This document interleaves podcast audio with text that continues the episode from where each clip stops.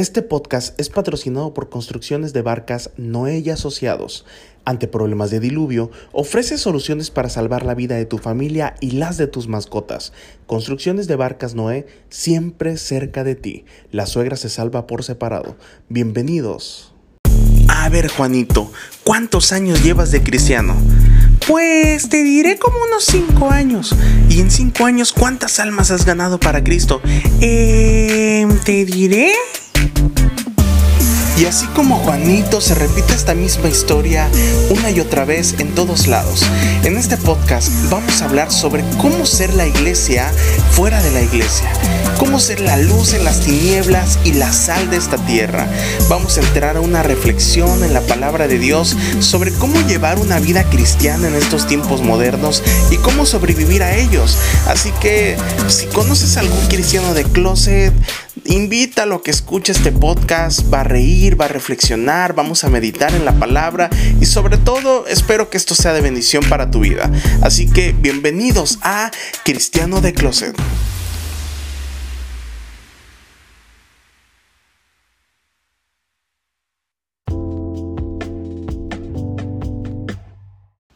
Muchas gracias por tomarte el tiempo de escuchar Cristiano de Closet. Estoy seguro que el día de hoy el primer capítulo va a ser de gran bendición para tu vida. Y vamos a hablar acerca de los 2 closets del cristiano. Yo te quiero platicar que cuando yo era pequeño, mi madre llegó a los pies de Cristo cuando yo tenía los escasos 3 años de edad. Y durante mi infancia, mientras yo estudiaba la escuela básica, sufrí de forma consecuente los ataques de mis compañeros acerca de mi preferencia religiosa o mi fe. Y la mayoría en clase profesaba una religión preponderante del país, o sea, la más importante para ellos. Y eran una tras otra las burlas, el bullying y muchas otras cosas más que me decían a esa edad. Para mí salir a la calle, ir camino a la iglesia se convertía en un reto donde yo quería que mis compañeros no me vieran. Pero imagínate que yo cuando era pequeño, ese niño iba con pantalón y camisa vestido al culto del día, iba con la Biblia en mano, mi madre con su falda larga y velo en la cabeza. Para mí era definitivamente un súper reto, porque si yo me topaba a alguien en el camino, yo ya sabía que al día siguiente en la escuela se iba a comentar. Y me iban a empezar a hacer burlas, bullying, me iban a cantar el coro de alabaré, alabaré, o me iban a cantar la de aleluya, que pues por alguna razón se la sabían. Pero con el paso del tiempo, después de las burlas y el bullying y más cosas que me decían, empecé a guardar mi fe. Y era muy difícil compartir mi fe en ese contexto. Y entonces conocí el primer closet. Ese lugar donde llegas, quizás porque te llevaban a la iglesia aún sin tu voluntad, o donde te importa más el qué dirán de las personas o las expresiones escandalosas que puedan tener tus más cercanos familiares o amigos cuando recién aceptas a Cristo. Pero a veces tú en tu corazón quieres ser un buen discípulo y luchas con la carne, con la pena, la vergüenza, las críticas, o simplemente luchas con las 1001 ideas que rondan por tu cabeza, suponiendo lo que la gente piensa de tu cambio.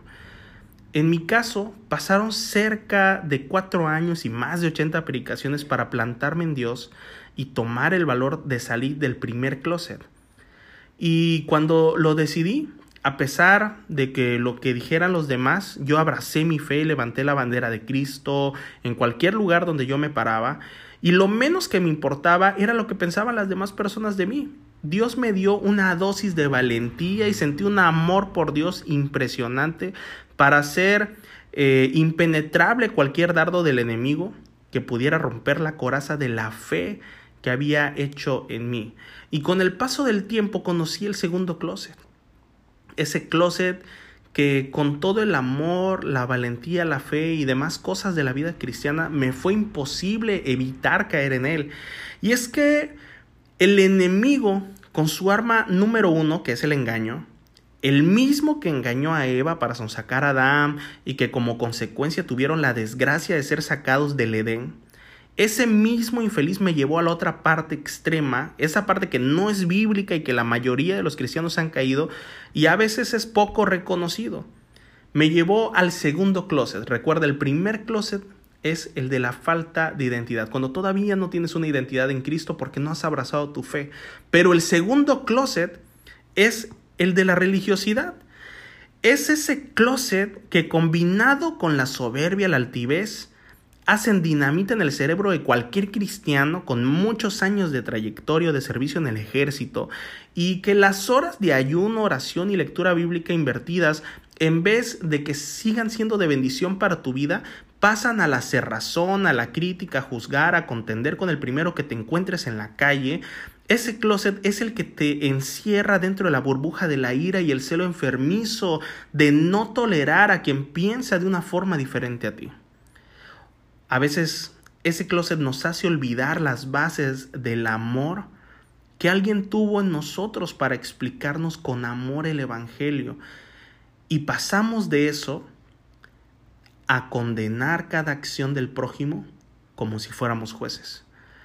Es ese mismo closet de la religiosidad que hacía que los fariseos y sacerdotes no reconocieran a Jesús, al Mesías, aun cuando caminaba entre ellos. Y que sin duda alguna hoy los fariseos modernos, disfrazados de teólogos, pastores, profetas y apóstoles, no todos, quiero aclarar, le volverían a entregar nuevamente para crucificarlo si Jesús estuviera hoy en los tiempos modernos. Y sí, de ese segundo closet, el de la religiosidad, también me sacó Dios. Me hizo sentirme libre. Empecé a amar, empecé a servir dentro de la iglesia con una forma diferente, donde empecé a percibir el cristianismo de una forma diferente, ya no solo como una identidad en Cristo, sino ya en una forma de vivir. Y se convirtió en el método de culturizar las diferentes áreas de mi vida, donde ya no existe la vida secular, y donde el cristianismo se convirtió en la base fundamental de mi toma de decisiones en la familia, en el trabajo, en el ministerio, en la música, en la política, en las artes, en la diversión y en todo, absolutamente todo, sin caer en el liberalismo, obviamente, pero con una base fuerte que sostiene con mayor empuje lo fresco de percibir el reino de Dios desde una sola percepción, resumida en una pregunta que me hago día a día ante cualquier decisión que tenga que tomar. Y esa pregunta que me hago es: ¿qué haría Jesús en mi lugar? Y al final, dentro de ese segundo closet, sí, dentro de esa mente religiosa, hay un cristiano verdadero por salir con mucha luz para dar en los días de mayor oscuridad. Espero que esto haya sido de mucha bendición, y si tienes dificultad de salir del primer closet, yo te invito a que abraces la fe, a que abraces la transformación que Cristo ha hecho en ti y puedas salir del closet de la pena, de la vergüenza que te hace no declarar tu fe abiertamente.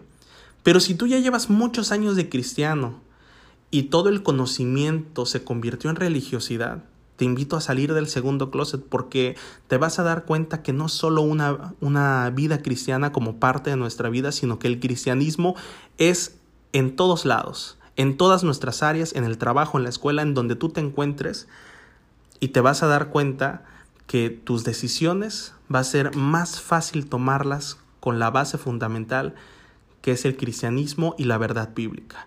Así que gracias por tomarte el tiempo de escuchar. Nos vemos el siguiente capítulo. Te invito a seguirme en mis redes sociales. Estoy como Pedro Quijada Oficial en Instagram.